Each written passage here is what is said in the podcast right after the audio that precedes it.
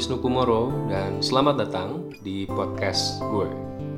Ya, buat yang bingung siapa ini Wisnu Kumoro dan ini podcast tentang apa, tenang, gue akan ceritain dua-duanya. Jadi gue akan ceritain siapa sebenarnya Wisnu Kumoro ini, kenapa dia berani-berani banget dan pede banget bikin podcast.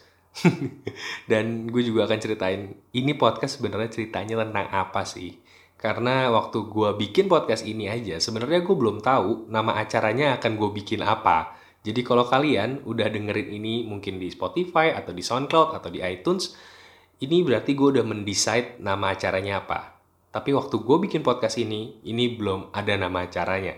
Jadi ya pokoknya itulah yang sudah gue tentukan ya nama judul acaranya ya. Silahkan dilihat aja. Dan siapakah Wisnu Kumoro?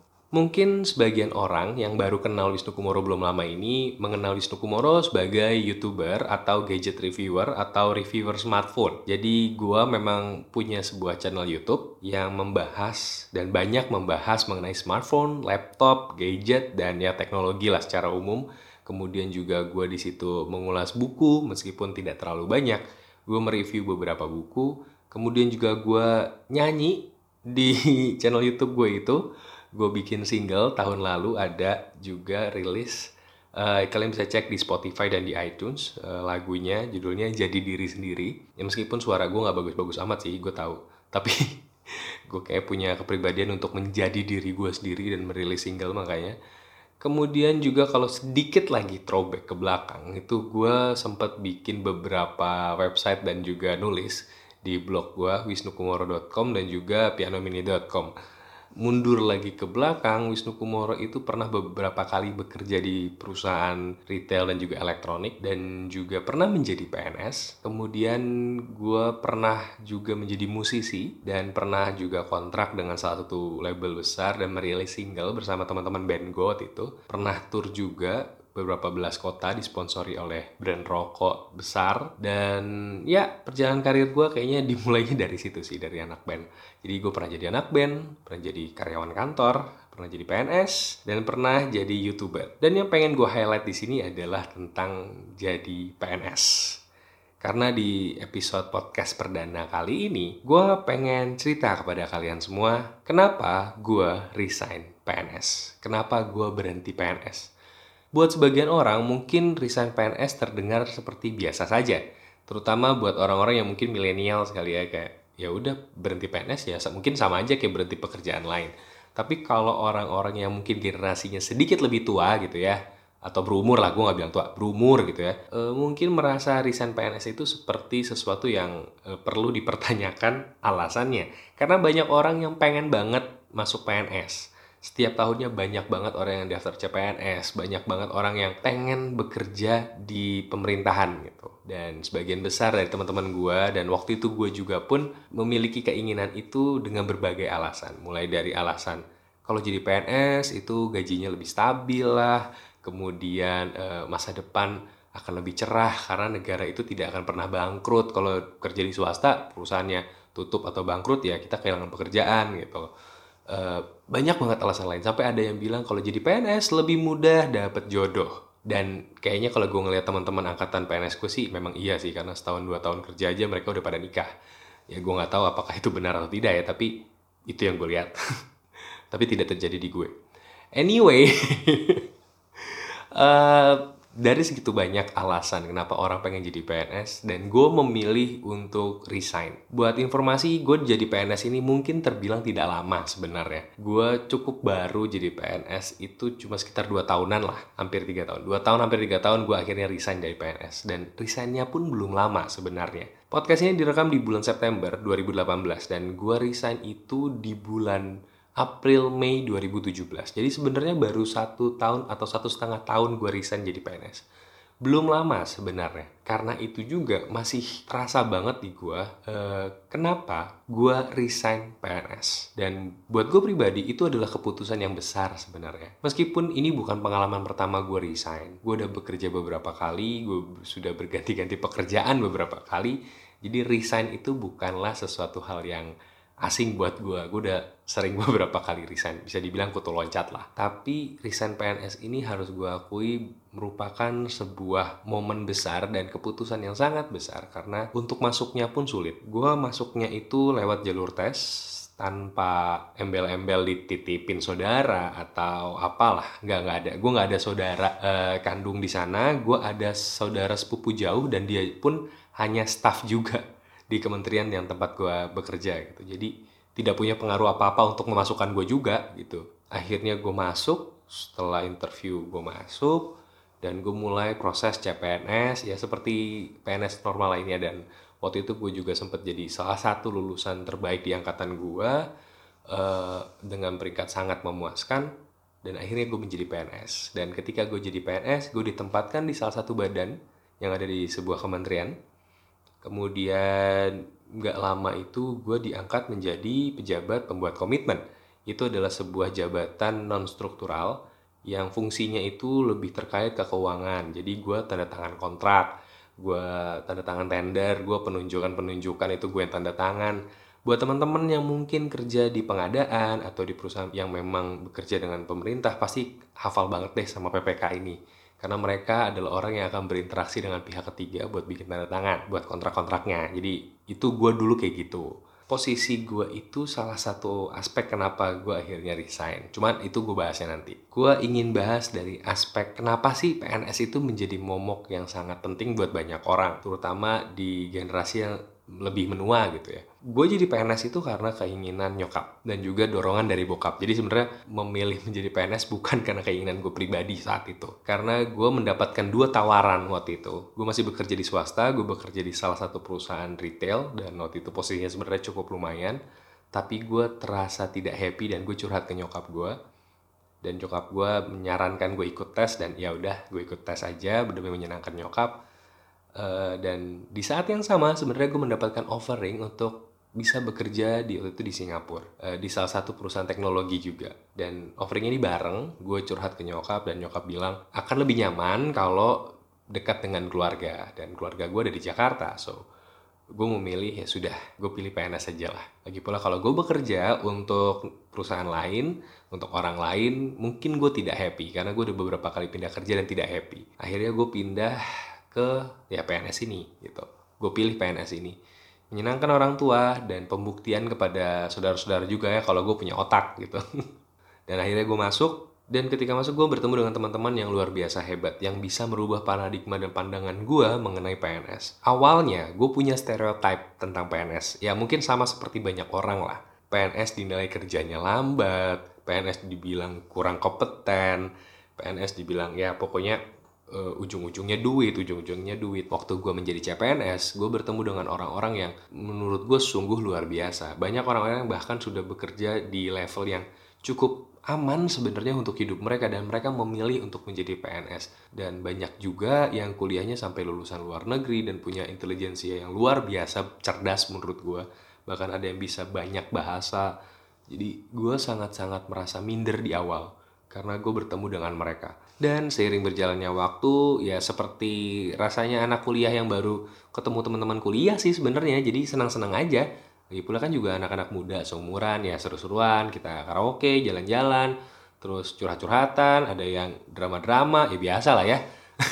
Karena anak-anak jomblo juga banyak kan waktu itu. Ya kalau sekarang sih udah pada nikah satu sama lain, tapi maksudnya waktu itu itu masih pada jomblo kan masih pada saling menyaring gitu cari-carian yang cantik mana yang ganteng mana gitu.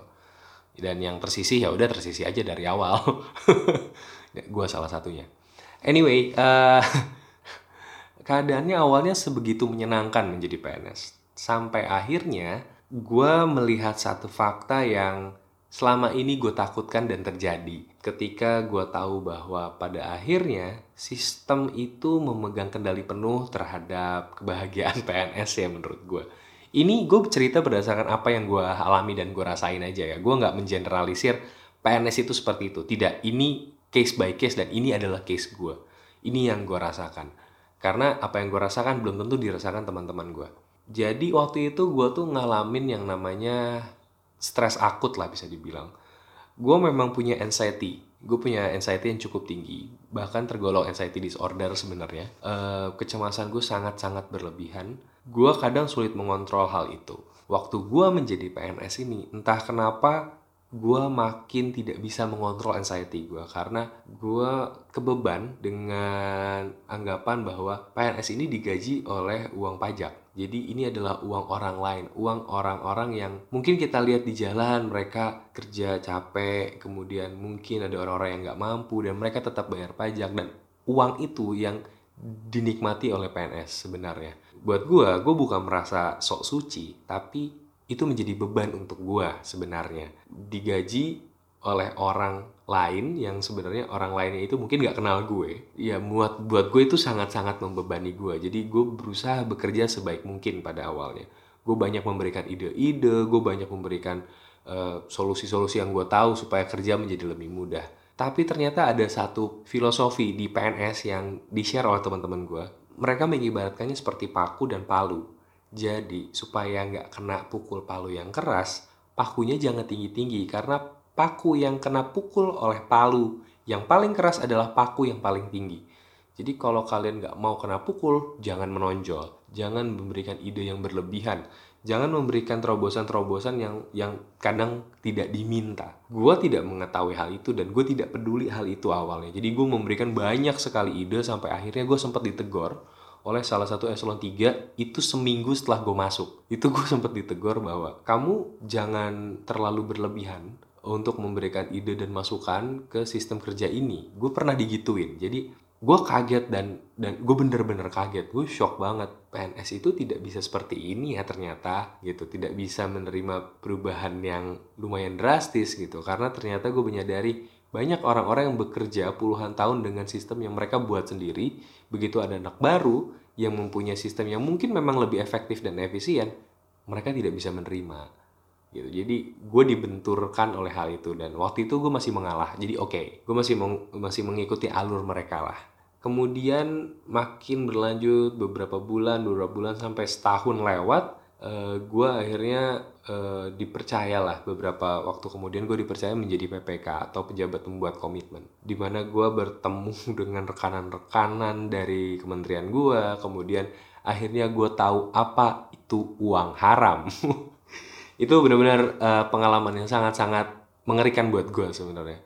Akhirnya gue tahu bagaimana cara kerja keuangan yang sesungguhnya di kementerian. Bagaimana rekanan-rekanan ya tanda kutip ataupun tidak tanda kutip itu ya menyetorkan uang kepada sejumlah oknum yang ada di kementerian. Dan bagaimana caranya berapa besarannya dan berapa tanda kutip sesajen yang harus diberikan kepada pimpinan-pimpinan tertentu atau oknum-oknum tertentu yang meminta uang dan bagaimana cara memintanya itu gue menjadi pelaku menjadi korban dan menjadi saksi juga jadi gue nggak bisa tutup mata kalau memang itu ada itu ada bahkan sampai sekarang dan dilindungi secara bersama. Gue bilang sekali lagi kalau ini case by case, ini yang gue rasakan karena banyak teman gue juga yang menjadi PNS dan mereka tidak mengetahui hal ini, tidak terlibat dengan hal ini. Tapi mungkin mereka tahu tapi hanya tutup mata gitu. Jadi uh, eh, gue tidak mengeneralisir PNS seperti itu, tapi ini yang gue rasakan. Bahkan gue sulit menemukan siapa yang benar-benar bersih di lingkungan gue waktu itu dan harus gue akui gue pun sempat menjadi pelaku yang menikmati hasil uang itu gitu jadi misalkan ada satu project yang karena gue yang tanda tangan gue yang markup gue yang gue yang mengatur siapa yang dapat kemudian berapa yang harus gue serahkan kepada pimpinan dan lain-lain itu gue sempat ada di titik itu sampai ketika gue punya salah satu mentor dan si bapak ini memulai karir PNS-nya itu dari level sangat bawah, dari honorer dan merangkak sampai akhirnya bisa jadi PNS dan ujung-ujungnya cuma hanya menjadi staff sebenarnya. Tapi dia akhirnya pensiun sebagai PNS. Dan di saat pensiun itu, dia itu hanya mendapatkan uang yang sangat, menurut gue sangat sedikit. Dan dia tipe yang sangat-sangat lurus.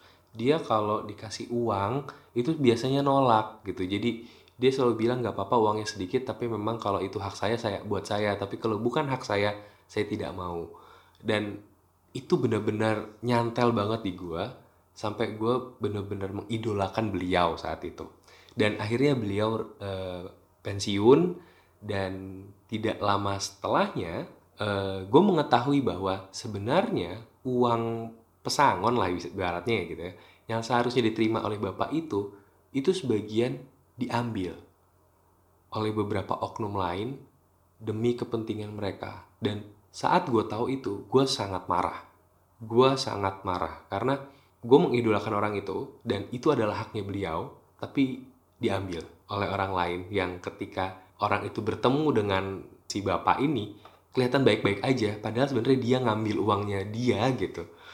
Jahat banget buat gue dan uh, eh, gue sampai ke titik di mana akhirnya gue muak dengan segala uang haram uang haram itu dengan segala politik-politik yang tidak sehat itu. Uh, dan akhirnya gue memutuskan kayaknya gue harus mengambil suatu tindakan. Awalnya gue tidak memutuskan untuk resign. Awalnya gue memutuskan untuk kayaknya gue pindah aja kali ya gue nggak di kementerian ini. Gue coba pindah ke tempat lain. Dan gue mengusahakan untuk pindah ke Pemda waktu itu tapi ternyata terhalang oleh peraturan sehingga ya gue seperti dihadapkan untuk posisi ya sudah gue resign saja. Karena pada akhirnya gue tahu ini adalah sistem. Sistemlah yang membuat gue akan selalu mengalami hal ini. Ke mana pun gue pergi, sistem ini akan selalu ada. Karena sistem ini sudah dibangun, bisa gue bilang ini bertahun-tahun, belasan tahun atau mungkin puluhan tahun. Dan oleh ribuan orang mungkin yang melakukannya. Jadi gue cuma satu orang atau mungkin ada teman-teman yang mendukung. Tapi apa yang bisa gue lakukan kalau memang yang gue hadapi adalah sistem yang sudah puluhan tahun dan dilakukan oleh ribuan orang mereka pun bergantung hidupnya dengan sistem ini. Jadi mereka memberikan nafkah pada keluarganya ya dengan sistem ini gitu. Jadi uang-uang itulah yang mereka berikan kepada keluarga mereka. Keluarga mereka tidak tahu apa-apa. Bahkan ada satu hal yang miris ketika salah satu pimpinan gue itu memberikan uang untuk anaknya beli laptop baru supaya semangat kuliah dan dia menjadi seakan bijak banget ketika ngomong ke depan anaknya. Padahal di belakang itu gue tahu banget bapaknya itu ngambilin uang itu seperti apa gitu. Jadi uh, kalau gue menjadi keluarganya gue akan sangat sangat malu sekali sebenarnya. Tapi ya pasti dia tidak menunjukkan hal itu ke anak-anaknya dan ke istrinya. Jadi keluarganya hanya tahu dia sebagai bapak yang bertanggung jawab. Tapi di balik itu sangat-sangat menyedihkan buat gue dan yang membuat gue ingin sekali resign adalah gue nggak mau bikin anak gue nantinya malu sama gue gue nggak mau bikin anak gue nantinya berpikir bahwa bapaknya pernah jadi maling. Itu gue nggak pengen ketika anak gue dewasa siapa pun nanti istri gue ya sih gue juga belum tahu istriku siapa. Tapi ketika nanti anak gue dewasa terus anak gue punya pikiran pak aku jadi koruptor aja kali ya. Dan gue bilang ya jangan dong jangan jadi koruptor. Anak gue tuh bisa aja ngomong ke gue lah bapak juga dulu gitu kan nafkahin aku juga pakai uang itu gue nggak bisa ngomong apa-apa kalau gue tetap melakukan hal itu. E, karena dia melakukan apa yang gue lakukan juga. Dan gue tahu itu salah. So I decide to stop. Gue memutuskan untuk berhenti. Gue memutuskan untuk membentikan siklus ini di hidup gue karena kalau gue lanjutkan bukan hanya gue merusak hidup gue sebenarnya. Gue merusak hidup orang-orang yang uangnya gue ambil. Gue merusak hidup orang-orang yang mungkin bekerja juga sama gue dan mereka menjadi tidak sendirian gitu jadi makin berani melakukan itu. Dan yang pasti gue pasti akan merusak kehidupan keluarga gue berikutnya gitu. Jadi ketika gue punya istri ketika gue punya anak hidup mereka akan ikutan rusak sama seperti gue.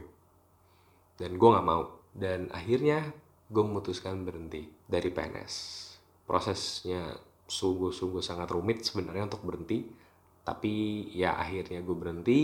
Ya gue pikir gue bisa lebih tenang saat itu sampai akhirnya gue tahu kalau berhenti PNS bukanlah akhir segalanya. Ternyata gue masih dikejar-kejar waktu itu sama beberapa urusan keuangan dan juga beberapa hal lainnya yang terkait keuangan dan uang-uang gelap itu. Jadi meskipun gue udah resign gue sempat masih sempat dikejar-kejar. Orang masih ada yang sempat datang ke rumah gue sampai nyokap gue nangis-nangis ada orang ngaku-ngaku mau polisiin gue. It's so wow itu gue nggak bahkan nggak bisa menggambarkan rasa takut gue rasa khawatir gue waktu itu. Sampai gue sempat hilang-hilangan gue nggak di rumah gue pindah-pindah tempatnya demi hal itu. Jadi uh, memberikan efek yang sangat-sangat luar biasa jelek buat gue dan keluarga gue waktu itu. Bahkan ketika resign ternyata hal itu tidak berhenti gue sempat takut dan gue bersyukur sih di satu sisi. Gue punya sahabat-sahabat yang waktu itu cukup membantu gue uh, salah satunya adalah Divi yang menjadi partner gue di YouTube gue di Nunu Dipi dan dia membantu gue untuk mulai oke okay lah lanjutin YouTube-nya aja. Jadi buang stres gue di YouTube. Dan itulah yang akhirnya bisa membawa gue sampai sekarang.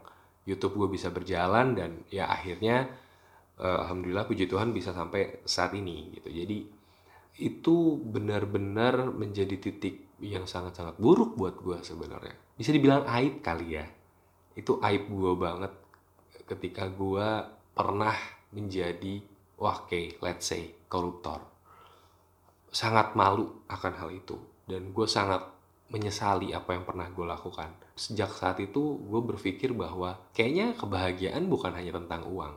Karena kalau tentang uang, waktu itu kalau gue turutin cuma kerja beberapa waktu aja, gue udah bisa beli apartemen, gue bisa beli mobil, gue bisa punya banyak usaha-usaha lain dan dan gue punya banyak sekali uang kalau gue mau gitu. Tapi gue memutuskan untuk nggak deh, happiness gue nggak kayak gitu. Karena kalau kalian ingat tadi gue cerita bahwa gue nggak happy di pekerjaan gue sebelum PNS makanya gue curhat ke nyokap gue gue tidak menemukan happiness itu. Makanya ketika gue jadi PNS awalnya gue pikir mungkin happinessnya uang. Jadi gue ya udah gue ikutin dulu aja. Tapi ternyata bukan uang happinessnya. That's why sekarang gue masih nge YouTube setelah satu setengah tahun gue resign gue belum bekerja di perusahaan lain tapi malah membuat beberapa usaha-usaha kecil yang gue jalanin sendiri. Dan ya alhamdulillah puji Tuhan juga bisa menghasilkan uang. Dan tidak banyak memang tapi itu gue yakin uangnya halal gue yakin uangnya bisa membuat gue bahagia. Karena yang terpenting buat gue sekarang adalah ya happiness. Dan berkat gue resign PNS juga gue bisa bekerja bersama dengan sahabat-sahabat gue gue bisa menemukan sahabat-sahabat baru yang juga jauh lebih positif. Gue bisa masuk ke lingkungan baru dan gue bisa melakukan kegiatan-kegiatan yang selama ini cuma jadi mimpi gue doang. Gue pengen banget punya single lagu gue sendiri dan bisa gue lakukan gue pengen banget waktu itu perform di depan banyak orang dan gue berkesempatan waktu itu sempat beberapa kali tampil teater kemudian juga gue pengen masuk TV dan akhirnya gue diundang masuk TV belum lama ini uh, di sebuah talk show yang hostnya adalah Ronald dan juga Tora Sudiro dan gue merasa sangat-sangat bangga sama diri gue sekarang. Uh, tapi titik ini tidak terjadi dalam satu malam. Gue melewati banyak hal buruk dan salah satunya adalah resign PNS dan menurut gue itu adalah titik yang sangat sangat dan sangat bad sih buat gue. Dan ya itu adalah bad time story gue jadi cerita mengenai kenangan buruk gue dan gue nggak bilang PNS itu buruk tapi kenangan gue tentang PNS itu buruk. Masih banyak di luar sana PNS-PNS yang berdedikasi. Mereka adalah orang-orang yang luar biasa hebat menurut gue kasus seperti ini mungkin terdengar klise banyak yang bilang ya memang PNS kayak gitu. Tapi orang yang bilang itu klise mungkin tidak mengalami sendiri. Jadi gue mengalami sendiri. Gue belajar banyak langsung. Seperti apa sih rasanya uang haram itu? Bagaimana sih sebuah sistem yang bobrok itu berjalan? Bagaimana sih sebuah sistem yang diakal-akali itu seperti apa? Dan bagaimana cara menikmati sebuah kebohongan? Itu itu benar-benar gue jalanin. Dan mungkin gak banyak orang yang selama ini ngomong kalau PNS gini, PNS gini, PNS gini, tapi mereka mungkin cuma dengar dari orang lain juga gitu atau cuma ngelihat di kelurahan waktu ngurus KTP atau mungkin ngelihat di TV, tapi mereka tidak mengalami langsung. Percayalah, masih banyak orang-orang di PNS yang punya kapasitas yang sangat tinggi, kredibilitas yang sangat tinggi. Tapi yang mereka lawan adalah sebuah sistem yang sudah berjalan belasan bahkan puluhan tahun dan dilakukan oleh ribuan bahkan mungkin jutaan orang. Gak banyak yang bisa mereka lakukan. Gue salut ketika mereka masih bisa bertahan dengan prinsip mereka, tapi gue mungkin dihitungnya kalah karena gue memutuskan untuk menyelamatkan diri gue sendiri. Anxiety gue makin parah ketika gue jadi PNS gue sampai depresi akut. Gue sampai punya dorongan untuk bunuh diri yang sangat kuat waktu itu. So gue lebih memilih untuk menyelamatkan diri gue sendiri dulu sebelum gue menyelamatkan orang lain atau menyelamatkan negara atau menyelamatkan sistemnya. Karena tanpa gue sendiri ya gue bisa apa jadi daripada gue mati konyol di sana akhirnya gue memutuskan untuk cabut dari lingkaran setan itu. Dan konklusinya adalah banyak dari cerita-cerita buruk tentang sesuatu itu sebenarnya kita tidak benar-benar tahu tentang hal itu. Kita mungkin cuma dengar dari orang lain dan kita mengamini kalau hal itu juga buruk. Dan begitu pun berlaku sebaliknya ketika hal itu adalah hal positif sebenarnya. Jadi ketika orang bilang itu positif dan kita tidak benar-benar tahu hal itu positif atau tidak dan kita mengikuti hal itu. Ya, gue pernah ada di kondisi itu. Gue berpikir bahwa ya sudah, uang itu tidak apa-apa, gue nikmati saja. Dan karena orang-orang juga menikmatinya, karena orang-orang juga melakukannya. Jadi kenapa gue tidak melakukannya? sampai gue ada di titik di mana well that's not me itu bukan gue dan gue memilih untuk jadi diri gue sendiri. That's why tahun lalu gue merilis single gue jadi diri sendiri itu adalah curhatan gue gue berhenti menjadi PNS uh, eh, karena dengan gue berhenti gue bisa menjadi diri gue sendiri. Gue bisa lebih jujur dan gue bisa mengatakan bahwa yang salah adalah salah dan yang benar itu benar. Gue bukan berlaku sok suci tapi ketika gue tahu hal itu uang yang gue nikmati yang gue belanjakan yang gue pakai buat nakal-nakal itu adalah uang yang distorkan oleh orang lain yang bekerja susah payah yang dipotong dari pajak orang-orang. Gue tidak bisa menikmatinya dengan tersenyum. Tidak bisa. Gue nggak bisa. Ya mungkin ada orang yang bisa tapi gue tidak bisa. Dan itu adalah prinsip gue. Well itu adalah bedtime story gue mungkin ceritanya agak sedikit tidak terstruktur ya karena memang gue ceritain ini nggak pakai skrip. Gue langsung ngalir aja apa yang gue inget apa yang gue rasain langsung gue ucapin saat ini. Jadi semoga kalian tidak pusing dengerin podcastnya dan mungkin masalah durasi nanti akan gue lebih perhatikan lagi ya. Ini episode perdana semoga kalian nyaman dengernya semoga kalian suka dengan kontennya dan buat kalian yang pengen juga sharing mengenai cerita kenangan buruk kalian tentang sesuatu yang bisa diceritakan kepada orang lain supaya orang lain bisa mengambil pelajaran di balik cerita tidak mengenakan tersebut. Jadi kalian bisa kirimin aja ke podcast at wisnukumoro.com. Ya terserah kalian mau cerita tentang apa, tentang keluarga, tentang pekerjaan, tentang apa pun yang memang menurut kalian ini tidak mengenakan tapi bisa dipelajari maknanya atau bisa dipetik sesuatu dari cerita tersebut dan nyaman untuk diceritakan kepada orang lain nanti gue akan coba uh, ceritain kalau memang ada cerita yang masuk. Kalau nggak ada cerita yang masuk gue akan cerita lagi kenangan-kenangan buruk gue yang lain. Jadi sekian untuk podcast kali ini. Terima kasih sekali lagi buat yang mendengarkan. Dan jangan lupa juga buat share podcast ini ke orang-orang yang mungkin akan tertarik dengan podcast ini mungkin ya. Dan jangan lupa buat support gue di YouTube gue, di Instagram gue, di Twitter juga. Dan jangan lupa juga dengerin lagu gue di Spotify dan di iTunes. Terima kasih buat support kalian. Dan ya, sekian dan sampai jumpa lagi di podcast Wisnu Kumoro yang berikutnya. Dadah.